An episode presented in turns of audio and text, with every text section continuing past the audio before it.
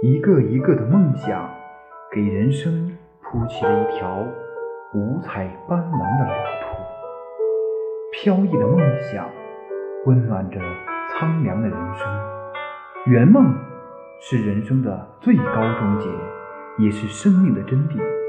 而眼下我们只能把梦藏在心里，我想这只是暂时的，因为任何的成功都要付出不同程度的代价，否则人生还有什么色彩？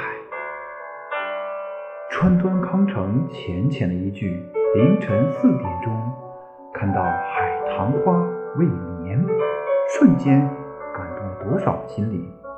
美丽的鲜花在绽放的同时就接受了死神的亲吻，最早成熟的果子最先掉在地上，烂在泥土里。越是快速成长的生命，越会快速接近死亡。在强大时空面前，柔弱的个体生命是短暂而脆弱的。望见脚下日益渐长的影子，家，是的，该回家了。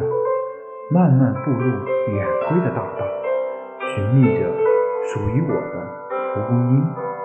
路依旧宽阔，人依旧那样在乡村的城市中散发着竞争与适者生存的气息，而我只愿默默徘徊于大道，等待属于自己的励志。